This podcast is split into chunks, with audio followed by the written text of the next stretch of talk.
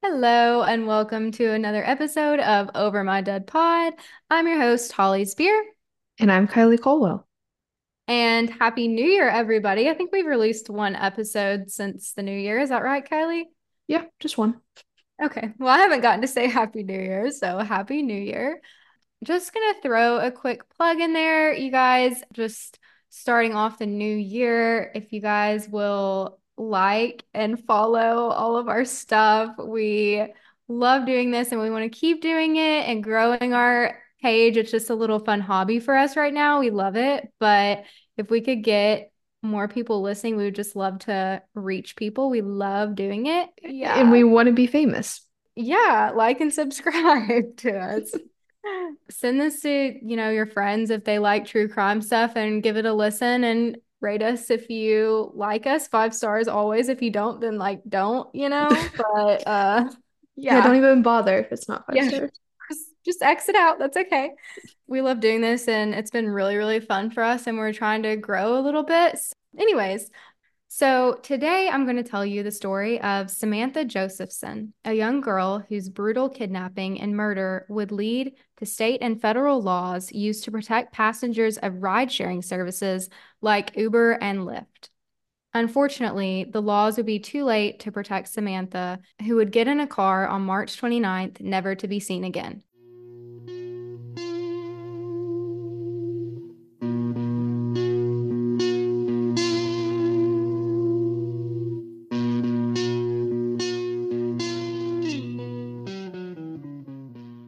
Samantha Josephson was loved by everyone. She was smart and she was caring. She was from Robbinsville, New Jersey, but was now living in Columbia, South Carolina for school. Samantha had just finished her last final exam, her last final exam before her graduation from the University of South Carolina. Samantha was a political science major and planned on studying law at the Drexel University School of Law in Philadelphia. She already had a full scholarship already to Drexel University, and she planned on practicing international law. So, Samantha would be headed to Drexel in a few short months to start the next step of her life and her career. It was on March 29th, 2019, that Samantha would go to celebrate being done with her exams. And as college students do, Samantha started her night out late. And she does not arrive at the bar until 12:40 a.m. So those were the days. It's when you could do that. Now I'm back in bed by 10 p.m. Yeah, now that sounds like I'm going to be down for 48 hours and not be able to function. That sounds sickening getting to a bar at 12:40. But there, I had those days. I had those days. But Samantha's 21 and she can do these kinds of things. So she's going to go meet her friends that she hasn't seen in a while because she's, of course, been studying and she's finally free. So Samantha arrives at the bar in town at exactly 12:40 a.m. called the Bird Dog Bar, and this is in her college town of Columbia. By all accounts, Samantha had a very normal night. Nothing was weird or out of the ordinary that happened at the bar. And a little before 2 a.m., Samantha decides that she's going to call it a night and head home. This is because she's scheduled to work in the morning, so she has to get at least some sleep. So Samantha does a responsible thing and gets an Uber to drive her back home. Samantha gets on her phone and orders from the Uber app from her location back to her apartment. While waiting on her Uber, Samantha calls her boyfriend Greg to update him that she was planning on leaving the bar soon and heading back home you know the Uber drill. She's standing outside the bar, like on her phone, looking down, looking out into the street. She's at her meetup destination and she's standing there, like probably tracking the Uber driver's location to see if he's about to be there. Nine minutes later, at about 2 o'clock a.m., a black Chevy Impala pulls up beside Samantha and she hops in. This would be the mistake of Samantha's life, because after getting in that car, she would never be seen again. Samantha got into the back of the black Chevy, Samantha likely noticed that the Uber driver was driving the opposite direction of her apartment right away. Samantha likely knew that she was being kidnapped. The driver of the car would not let her out, no matter how much she begged. If Samantha had tried to open the door of the car, she would have realized that the driver had already turned on the child safety lock on both of the backseat doors, trapping her in the car. Samantha sat in the back of the black Chevy, which was in control of an unknown driver waiting on her fate. But someone noticed that something strange was going on, and this was her boyfriend, Greg. Samantha and Greg were long distance, and he lived about two hours away in Charleston, South Carolina. Samantha was actually planning on going to see Greg in Charleston a couple days later. Now that she was done with her finals, she was just going to go visit her boyfriend. So, as we know, she had called Greg before leaving the bar and told him that she was on her way home.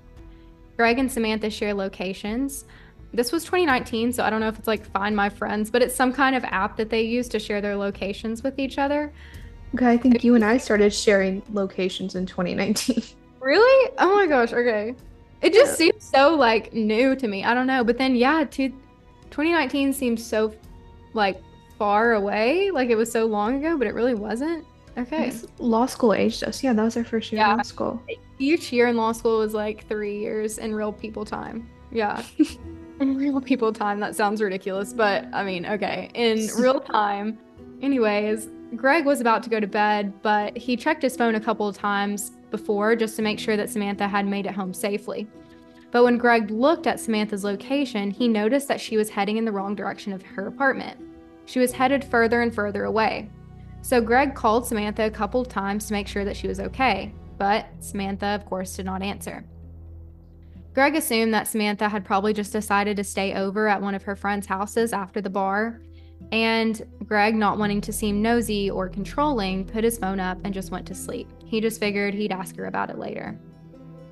However, Greg would wake up the next morning to check his phone, and the first thing he saw was several missed calls from Samantha's friends calling him. He calls them back and he's informed that Samantha had never come home that night and she was not with her friends. She had never made it to her shift at work that next morning. More cause for concern is raised when Greg and Samantha's roommate gets in touch. Samantha's roommate tells Greg when Samantha didn't make it home last night and no one could get in touch with her that she had actually broken into Samantha's computer to look for anything that might give her a clue about Samantha's whereabouts and it's on the computer that the roommate finds a notification from Uber. It was one of those cancellation emails or notifications that you get when your Uber has canceled on you. And the cause for the cancellation was that Samantha had never showed up for her ride. The Uber driver showed up to the location and waited, but Samantha never showed. So Samantha never got into an Uber that night. So, who picked up Samantha? Greg and the friends call Samantha's parents and report her missing to the Columbia Police Department. Greg immediately gets in his car and drives from Charleston to Columbia to help look for Samantha. Greg and Samantha's friends begin searching the area around Bird Dog Bar and questioning everyone they could find to ask if they happened to see a young girl, a young brunette girl, outside the bar, possibly getting into a car. Unfortunately, on this crowded Friday night in this college town, no one saw anything, at least nothing out of the ordinary that drew anyone's attention. And Kylie, I think you have a picture of it on the slideshow that we show each other. And it's a picture of like the crowded street outside the bar. So there's many people just hanging around talking. So there's a lot of people there that were around when Samantha got into the car, but it just kind of looked like a normal Uber ride. Nobody really remembered seeing anything odd. Yeah, there's like 30 people sitting outside this bar, but no one's looking at the car. Like everyone's yeah. talking to each other. Yeah, everyone's talking, doing whatever it is they're doing outside on a, you know, it's probably like a bar. I don't know this area obviously, but it's like a, probably like a bar strip, you know, like there's probably other bars and people are walking and talking and, you know, what have you. So but it also looks completely normal. Like it's just a girl getting in a car. There's no obviously there's no struggle or anything. Right, exactly. So Samantha must have had some like crime junkie friends or some very investigative mind investigative minded fr- minded friends? Is that a word? I don't know. I think so. Um whatever. Who, who they, cares? they're investigators okay? They're they're investigators. They're me and you. Because then the friends get together and on their own they go to the bars and ask the staff if they can see their security video. And surprisingly the bird dog bar does have working security cameras working security cameras yes they have something them. we've never heard of a true anomaly in all our stories this bar has cameras so these cameras are actually pretty great. And the friends watch the security footage from outside the bar that night and they see standing out from the crowd was Samantha Josephson. She was wearing the same bright orange top that she had on all night. Friends watch as at 2:09 a.m. a black four-door Chevy Impala pulls up in the first parking spot by Samantha, who was standing on that curb watching into the street. The car pulls up and Samantha gets in the back seat.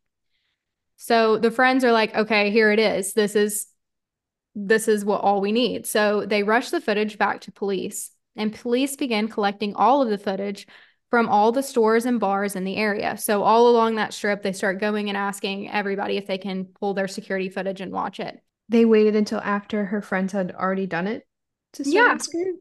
Yeah, some great friends. Isn't that nice? Which is odd. You think that would be the first thing that police did. But, anyways, yeah, her hmm. friends. Go, friends. Another security camera actually captured the same black Chevy doing loops around the Bird Dog bar before picking up Samantha, as if the driver was scoping out the area waiting on a victim. And Samantha was right in the path of this killer, just waiting vulnerably for her kidnapper to show up.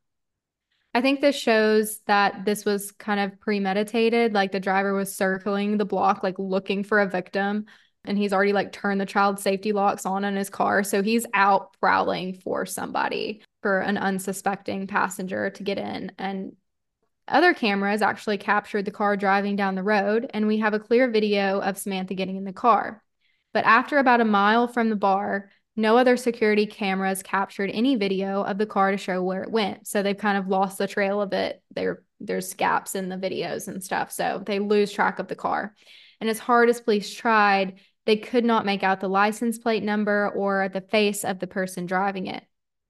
All police can do at this point is issue a bolo or be on the lookout for a black Chevy Impala. In the meantime, police visit Samantha's parents in New Jersey. They ask Samantha's parents if they can have permission to view Samantha's bank records. Police are hoping that if this motive was robbery, that the kidnapper would have likely already tried to use Samantha's ATM card and they could then track where the card was used and in turn hopefully find Samantha. Obviously, Samantha's parents give consent for police to access her bank records.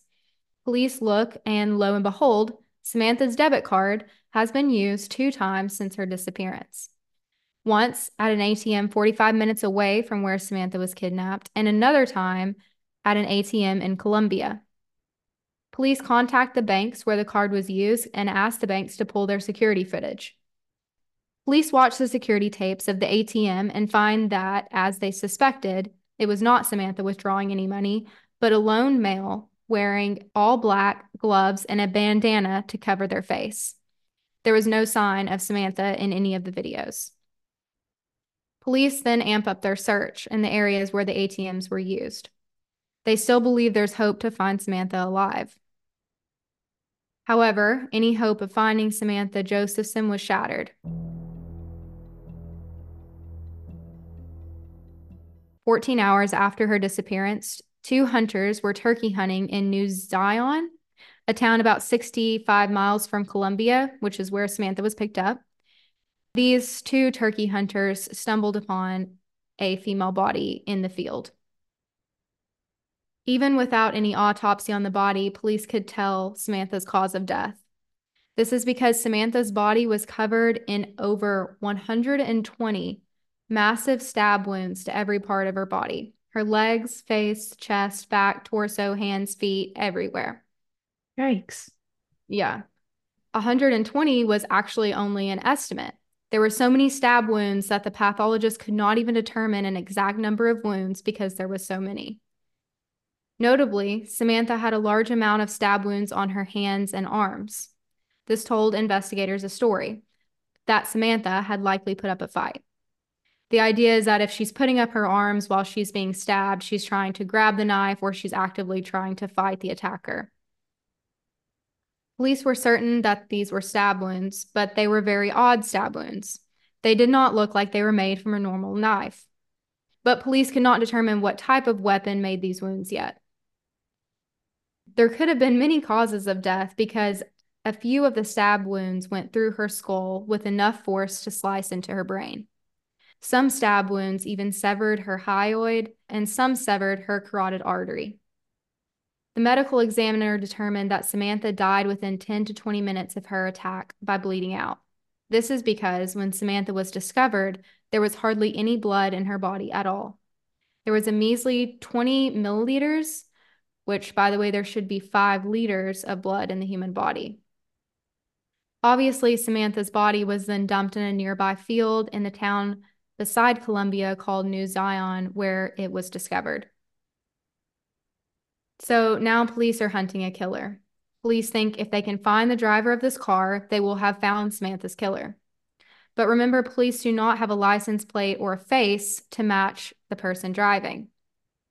But finding the car would be a lot easier than police anticipated. The day after Samantha's body was found on March 30th, 2019, at 3 a.m., police officer named Jeffrey Kraft saw a black Chevy Impala driving down the road about to leave town. Officer Kraft remembered the bolo issued on a car that matched this exact description. So Officer Kraft put his lights on to pull over the car and check it out. The driver immediately turned the wrong way down a one way, but ended up pulling over. There was a man driving the car and a female in the passenger seat. Officer Kraft approached the driver and asked to see his license. To which the driver replied that he could not give the officer his license because he had just recently lost it at a club. Officer Kraft smelled marijuana coming from inside the vehicle and asked the driver if he had been smoking. The driver admitted that he had smoked earlier, but, but that he had smoked that morning at home. The officer then asked the man to exit the vehicle, and all of a sudden, the driver bolts. And as expected, he did not make it very far. He was caught and handcuffed, and he was identified as Nathaniel Rollins. Now, Nathaniel Rollins is a 24 year old and lives in New Zion, South Carolina. Nathaniel once went to South Carolina University but dropped out in 2017. Since then, he'd been bouncing around low end jobs. In 2018, Nathaniel was arrested for obtaining a signature under false pretenses. We don't know what crime Nathaniel was trying to commit by getting this signature under false pretexts. But Nathaniel doesn't really seem to have any other violent crimes that he's been charged for that would track with this type of kidnapping and heavily violent murder. Officers then search Nathaniel's car, which they can do because he fled. Um, and in the pocket of the driver's door, police discover a pink keychain with a USB drive attached to it. They also find an iPhone which they find out to be Samantha's, which Rollins has turned off. And Officer Kraft opens the back door of the car to find the entire back seat is completely covered in blood. He hasn't cleaned up anything? Doesn't seem like it. It's covered in blood. The doors and the seats are completely soaked. So I guess he's just, yeah, driving around with an entire whole ass crime scene and behind him, just cruising through town. What a confident man. He's very confident. Throughout the story, he's remains a very confident man. In the trunk, police find bloody clothes, bleach, and cleaning supplies. So I guess he just like hadn't had, you know, the chance to use those yet. But we'll find out later that he did actually try pretty hard to clean the car. He's just a bad cleaner, I guess. Forensic testing would confirm what we already know, and that is that the blood is Samantha's. Obviously, Nathaniel was arrested right away. And I, I say Nathaniel and Nathan interchangeably because I think he was went by Nathan maybe, but his real name's Nathaniel. So if you hear me say Nathan, it's the same person, obviously. But when he was arrested, Nathan started put, pulling on this like little act that he couldn't breathe. So, of course. Yeah. So when in doubt, when you're getting arrested just yeah but it doesn't work for him because police call medics who verify that he's actually literally fine and police go ahead and take him down to the police station for a formal interview nathan claimed he had nothing to do with samantha's disappearance and actually went back to his cell and took a little nap. He just took a little snooze you know? He's back to the very confident man. He was just tired you know? He's been he's been through a lot and he just needed a nap. Some people just need a nap. I understand. Yeah, I it happens. So Nathaniel will not talk to police. So police track down his girlfriend named Maria Howard and ask her to come in to talk to them. Maria tells police that Nathaniel stayed the night at her house, but left early in the wee hours of the morning and returned at 8 a.m. So police are like, perfect. This matches the time that Samantha went missing. She was picked up around 2 a.m., and this gave Nathaniel at least six hours of unaccounted for time, more than enough time to drive to Columbia, kidnap Samantha, kill her, and then dump her body in the field on his way back home to New Zion. And Maria admits that she witnessed Nathaniel cleaning blood from his car when he returned that morning. She claimed that she did not tell authorities at the time because she was too scared to. Police immediately get a search warrant for Maria Howard's home and find a trash can outside that was filled with bloody paper towels, cleaning supplies, bloody clothes, and a two bladed multi purpose tool that was coated in blood. The blood was identified as Samantha's. Now, I didn't really know what it meant by a multi purpose two bladed tool. I included a picture in Kylie's slide, and it's I don't even know how to describe it. It's like, but I've seen it before. It's like a little thing. Oh my gosh, this is gonna be hard to describe. It's like a little tool, and it's got two. It looks like a little clamp, a little. Yeah, it looks like a like a Swiss Army knife, but there's two blades that come out, kind of like pliers. Yeah, they look like pliers. Like I don't even know if they're actually sharp to the touch. They're just like maybe blunt but sharp at the end. But it's like you would use it to like, yeah, if you're like turning a bolt or something, like a little plier like situation. Oh my Yeah, gosh, this is there's probably a name for it, and we're probably gonna get like roasted. But I- I've um, never seen it before, so I don't. I know I've seen stuff like this, and you can like fold it back and into itself, and like I don't know. I can't even find it when I Google like my description. No, I, no, I tried to do the same thing and I could not find what the heck that stupid thing was called because I don't even know how to describe it. But we will put a picture of it on our website if you want to look and see what this weird thing looks like. But you, I bet, I bet you've seen it before, but you probably don't know the name of it. If you do, please tell me. Should we Um, have a, like a contest? Whoever gets yeah, the name right. Yeah. Don't look at the picture. Actually, we're not going to put the picture up. You can't see the picture. You got to tell us what it's named at is. But we won't know if that's right because we're stupid. Damn it. Okay. Police believe that this sharp object is the murder weapon. And this is what caused these odd stab wounds that police could not identify where they came from. Police swabbed Nathaniel's hands for evidence, and under the fingernails of Nathan's right hand was the DNA of Samantha Josephson. Wait, so he still hasn't even washed his hands. The man has not even washed his hands. Just wash your hands. On April 29th, 2019, Nathaniel Rollins was, was charged with kidnapping, murder, and possession of a weapon during the commission of crime. The prosecution did not pursue the death penalty, rather, they sought the max time for all of the charges. In the midst of this, Nathan was alleged to have sold some items that were stolen from another woman during a kidnapping in Columbia. So it didn't show up, I guess, when police first pulled his record because I think that he somehow maybe confessed to it in the middle of all of this or he got caught in the middle of all this trial. But he's also has kidnapped a woman in Columbia. And the victim was carjacked by two men, one of them, I guess, being Nathaniel, while at a traffic light in October 2018. The carjackers physically assaulted the victim and then forced her to drive to an ATM where they robbed her of her money before forcing her to drive home, where they robbed her of more money and items from her home. Hours later, Rollins sold some of the items to a pawn shop. This is what Nathaniel Rollins could have been planning to do with Samantha, but maybe Samantha put up too much of a fight and she fought back, which we know she had defensive wounds on her hands and arms. So maybe she put up so much of a fight that Rollins' plan of robbing her and dumping her failed and he maybe kidnapped her, possibly, but he's done it before with another woman.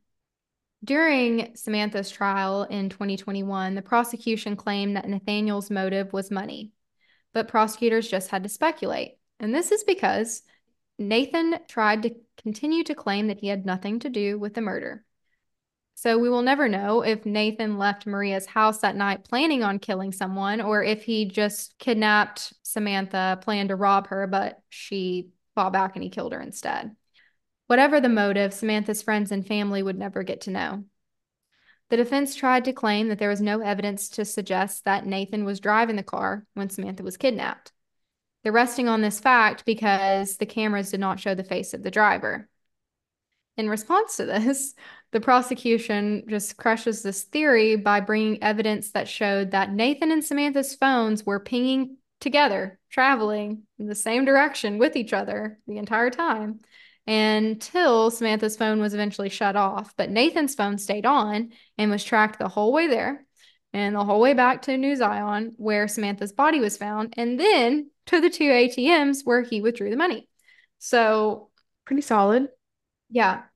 Nathan's girlfriend, Maria, that police had interviewed before, testified against him in court. Maria stated that on the night of the murder, she was asleep in her bed around 1:30 a.m and Nathan was downstairs watching TV. Maria went to sleep for the night, but she woke up at 5:30 a.m. to get ready for work. And when she went back to check on Nathan, he was not there anymore. He had left. This was maddening to Maria because Nathan was supposed to take her to work that next morning and she had to be at work before 7 a.m. So Nathan had left Maria stranded with no way to get there. When Maria found Nathan was gone, she called and texted him, and Nathan did not reply. Maria ends up having to get her mom to take her to work. As Maria's mom pulls into the driveway to pick Maria up, Nathan pulls down the driveway as well. And it's already past seven at this point. Maria remembers this because she's obviously now late for work, so she remembers that. And Maria ends up getting into Nathan's car and she notices something in the car that looked like dried blood on the dashboard and the back seats. There was a sheet on the back of the driver's seat and on the back seats. The sheet was kind of draped over the seats to cover them, but Maria could see that the sheets did not cover the seats all the way, and she could see that there what looked to be dried blood. Maria asked Nathan why there was blood in the car, if he had maybe hit a dog. Nathan tells Maria to quote, mind her business. He goes ahead and takes Maria to work. He tells her he'll be back to pick her up, but he's going to go back to her house and clean out his car. But Nathan never shows to pick Maria up from work, and she ends up having to get a ride home from a coworker. When Maria finally arrives home for the day, the door to her house was locked. So she bangs on the door, and she, and she said that Nathan opened the door, but he looked very startled. Maria went about her night, she took a shower, and she got dressed. She said that even after she got out of the shower, Nathan was still cleaning his car. She said at this point, the whole car smelled like chlorine. She knows now that it was bleach probably, but it was so strong. He was using so much of it. She's like, it smelled like chlorine. She also saw Nathan cleaning that knife like thing that we don't know the name of. So she saw him cleaning that. And the prosecution asked if it was this knife and showed her a picture of the knife they found in the trash can outside the home with Samantha's blood on it. Maria said that it was. Nathan and Maria were supposed to go to Maria's mom's house that night. So they get in the car together and they're driving down the road Nathan is in the passenger seat. And while they're like driving down the road, Nathan is still cleaning the car with wipes as they're driving. So she's like driving the car, and Nathan's still like cleaning stuff on the way while she's driving. And Maria asks again, like, what are you doing? Why are you cleaning like this? And he tells her again to mind her own business, which, like, I don't know how I can mind my own business if you're cleaning up blood while we're driving. Yeah, like, excuse me? Despite all of this evidence against Nathan, Nathan's mother would actually abruptly disrupt court and yell out, The state is accusing our son of a crime he did not commit, and a mother knows her child. And I know my child did not do this. Which, like, uh, I mean, I know it's hard for families of killers to probably come to terms with their own children taking someone else's life, especially in such a terrible way. But I mean, uh, there's so much evidence. So much evidence. So that's unfortunate. July 27th, the jury reached a verdict. And unsurprisingly, as we suspected, they found Nathaniel Rollins guilty on all counts. The judge would say, This is the first time I have presided over a case where the victim was stabbed over 120 times. The last case that I participated in, the victim was stabbed and tortured, and this resulted in the jury imposing the death penalty which in this state is defined as murder accompanied with aggravated circumstances, and kidnapping is an aggravated circumstance. I hear a lot of mothers tell me how great their child is, and their child is, and unfortunately, sometimes I have to tell those same mothers that your child was a good child. He was a good child when they were little children, And my heart goes out to the Rollins family as, as well as the Josephsons family. The judge talks directly to Nathaniel and says, All of the evidence, each speck of the evidence, is not simply beyond a reasonable doubt, but the highest standard of the law that it requires, and it all points to your guilt. He then sentenced Nathaniel to life in prison. Since Samantha's death, her family has chosen to honor her memory by creating the What's My Name Foundation. And this is a charity that works to educate people on the safety of ride sharing apps like Lyft and Uber. Some of these safety tips include not saying your name until the other person does first, until the driver says, I'm here to pick up Holly. And instead of saying, Are you here to pick up Holly? Because then that way they have to prove that they know who they're picking up and not just some random person. Also, checking the make, model, and license plate number of the car and make sure that it matches what is listed on the app before getting into the car. Another one is noticing if there is a sticker identifying the rideshare service. So, you know, like how Uber puts the little sticker on their car on the back windshield or the front windshield or whatever. The Josephsons family also lobbied to change policy that would enhance safety precautions for ride shares. In 2019, the South Carolina legislature would pass the Samantha Josephson Ride Sharing Safety Act, which requires that ride shared drivers must display their license plates on the front of their cars and that rideshare services must provide the rideshare plaques to drivers, which display the driver's name and phone number and their license plate number. These plaques must be displayed on the driver and passenger side of the back windows. The law also provides that anyone that falsely identifies themselves as a rideshare transportation service provider and then uses that in the furtherance of a crime can be fined up to $1,000 and face up to two years in prison other laws passed in other states like this. And then in May 2019, Congress passed Sammy's Law, named for Samantha, which would require ride sharing company drivers to prominently display lighted signs or scannable QR codes as a safety regulation in light of the issues tied to ride sharing services like Samantha's. The bill would criminalize misrepresentation of being a driver of a ride sharing service nationwide. On December 28, 2022, federal legislation authorized a study of ride sharing service practices with passage by the U.S. House and Senate, which was sent to President Biden's desk. It was signed into law on January 5, 2023. The Josephson family attended the 2023 State of the Union address as guest of the New Jersey Congressman Chris Smith. Josephson was awarded her political science degree in May 2019 at what would have been her graduation ceremony her diploma and possessions were given to her mother. So these laws will hopefully save the lives of potential victims like Samantha Josephson.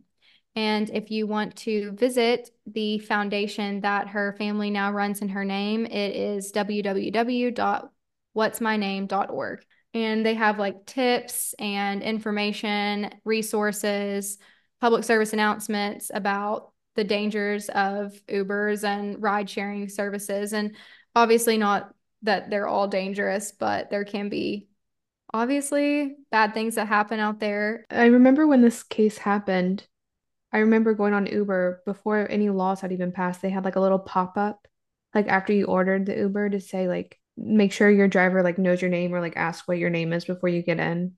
Or, yeah. Like, confirms yeah. your name. Yeah.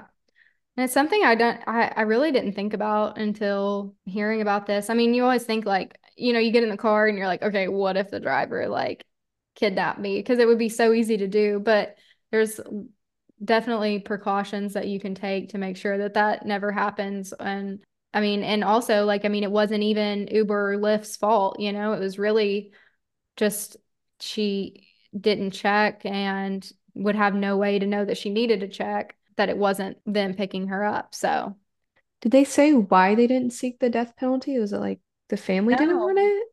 No, I'm not. I I couldn't find why they didn't. I don't know. That was odd to me.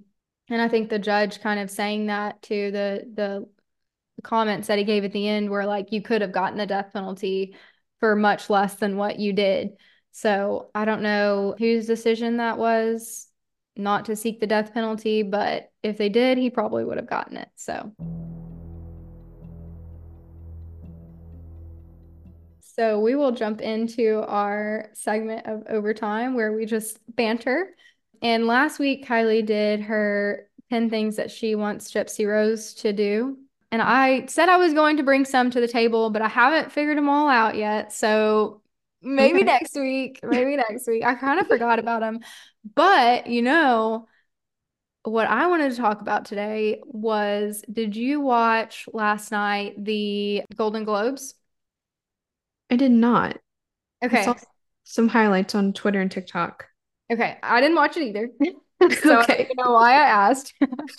But I watched snippets of it all night long on TikTok and Twitter, Instagram, blah, blah, blah. And Mhm. I need to know if you think the lip readers are right and if Selena Gomez wanted to take a picture with Timothy and Kylie Jenner said no. I don't think they're right. You don't? I don't think the lip readers are right. It didn't line up what they were saying with her lips. I mean, I'm not a lip reader, but also like, why would she ask for a picture with him? I don't I don't know. Do you are you a are you a Selena fan? No, Actually, really, something about her it just irks me. I don't, Yeah. something about her. I don't know. I don't trust her. We might get we might get flack for this. There's some really hardcore Selena fans, but I just think I agree with you. There's something so victimy about her that is just I don't know, and it's just a personal opinion. I it's just I could be wrong. I could be wrong, but it, for people who don't know what I'm anything about what I'm talking about, Kylie Jenner, you know, the Kardashian, not a Kardashian, but a Jenner, blah blah blah. She's dating Timothy Shal. How do you say it? Chalamet? Chalamet? Okay, so Yeah. the Willy Wonka guy. She's dating him, She's dating Willy Wonka. Dating Willy Wonka himself, um, you know, the chocolate factory, you know, the golden ticket. And uh, they're like a cute couple, but they're also just like a little odd, but like in a cute, quirky way that I think I just, I really like them. I don't know, I love them. And I hope it's not fake or like just completely into each other. Like any videos or photos that I see of them, they're making out like the entire They're so time. cute. Yeah, I love it. I love them. So they were at the Golden Globes for his movie, and he took her as his date. And she did not walk the red carpet with him, but she like slipped in to the Golden Globes later as a little surprise. But there's all these lip readers saying that Selena Gomez, and there's a video of it, comes over to the table where Taylor Swift and this other girl who I actually I didn't recognize her, but she's probably famous, but I don't think she is, but she's Miles Teller's wife, oh, but okay. good friends with Taylor Swift. I don't think she's famous. I don't know. Okay. Okay. So Taylor Swift is sitting next to this unfamous girl, and um, Selena Gomez comes up and whispers something in her ear that is so juicy that Taylor Swift's jaw drops to the floor and her eyes get huge. And then the other girl beside her, you can see her being like, What? What? Like, I definitely think she was, I'm not a lip reader, but I definitely think the girl beside Taylor Swift was like, What? What are y'all talking about? What? What? And then Selena Gomez like repeats it or says it again. And then you see her be, her jaw drop and her eyes get huge. And there's all these lip readers on TikTok and Instagram, whatever, saying that Selena wanted a picture with Timothy, and then Kylie said no. And then she was going back and Taylor's telling Taylor Swift and her friend about it, which I just think is so juicy. It would be juicy if it happened because I think Kylie and Selena have beef. Yeah, because of Hailey Bieber and Kendall are like, Yes. well, and Ki Hailey Bieber and Kendall and Kylie are really good friends. And also, Selena's ex-boyfriend, The Weeknd, is dating one of their other friends. Mm. Mm. There's this everyone in Hollywood, like the group of like the 20 the low 30 year olds, it's like it's just a web of relationships. Yeah, for real. And it's also funny to me last night at the Golden Globes where it was all of these people, it was all of their drama, but none of them were really per se actresses and actors. Like Kylie Jenner was there with Timothy as a Mhm. date. You know, she's not an actress. And then Taylor Swift was there because of her movie, the premiere of her, whatever that, what's it called? Oh, her like concert movie thing. her concert movie. And then Selena was there for what was she there? Murders in the Building. Yeah. So I mean, she is an actress, I guess, but not what you would not the first actress I would think of, but you know, Do you think she's a good actress? Because I I don't know. I don't I don't either. And now she's dating Benny Blanc. Can we talk about that? Isn't that weird? Did you see what she posted on her story? About No. them like making out and she captioned it like I won. She's just such a, I just feel like she's the drama. I feel like she is the drama. I truly do. I almost feel like that's a stab. Like, I, here's my picture with my man. I don't need a picture with yours. Like, Oh yeah. Oh, maybe that is why she posted like I won. Like, I don't need, like, I'm not in any kind of competition with you. I already won. I, don't- I still understand why she would want a picture with him. I don't know. I don't know. I, I think that they were friends at one point. Mm.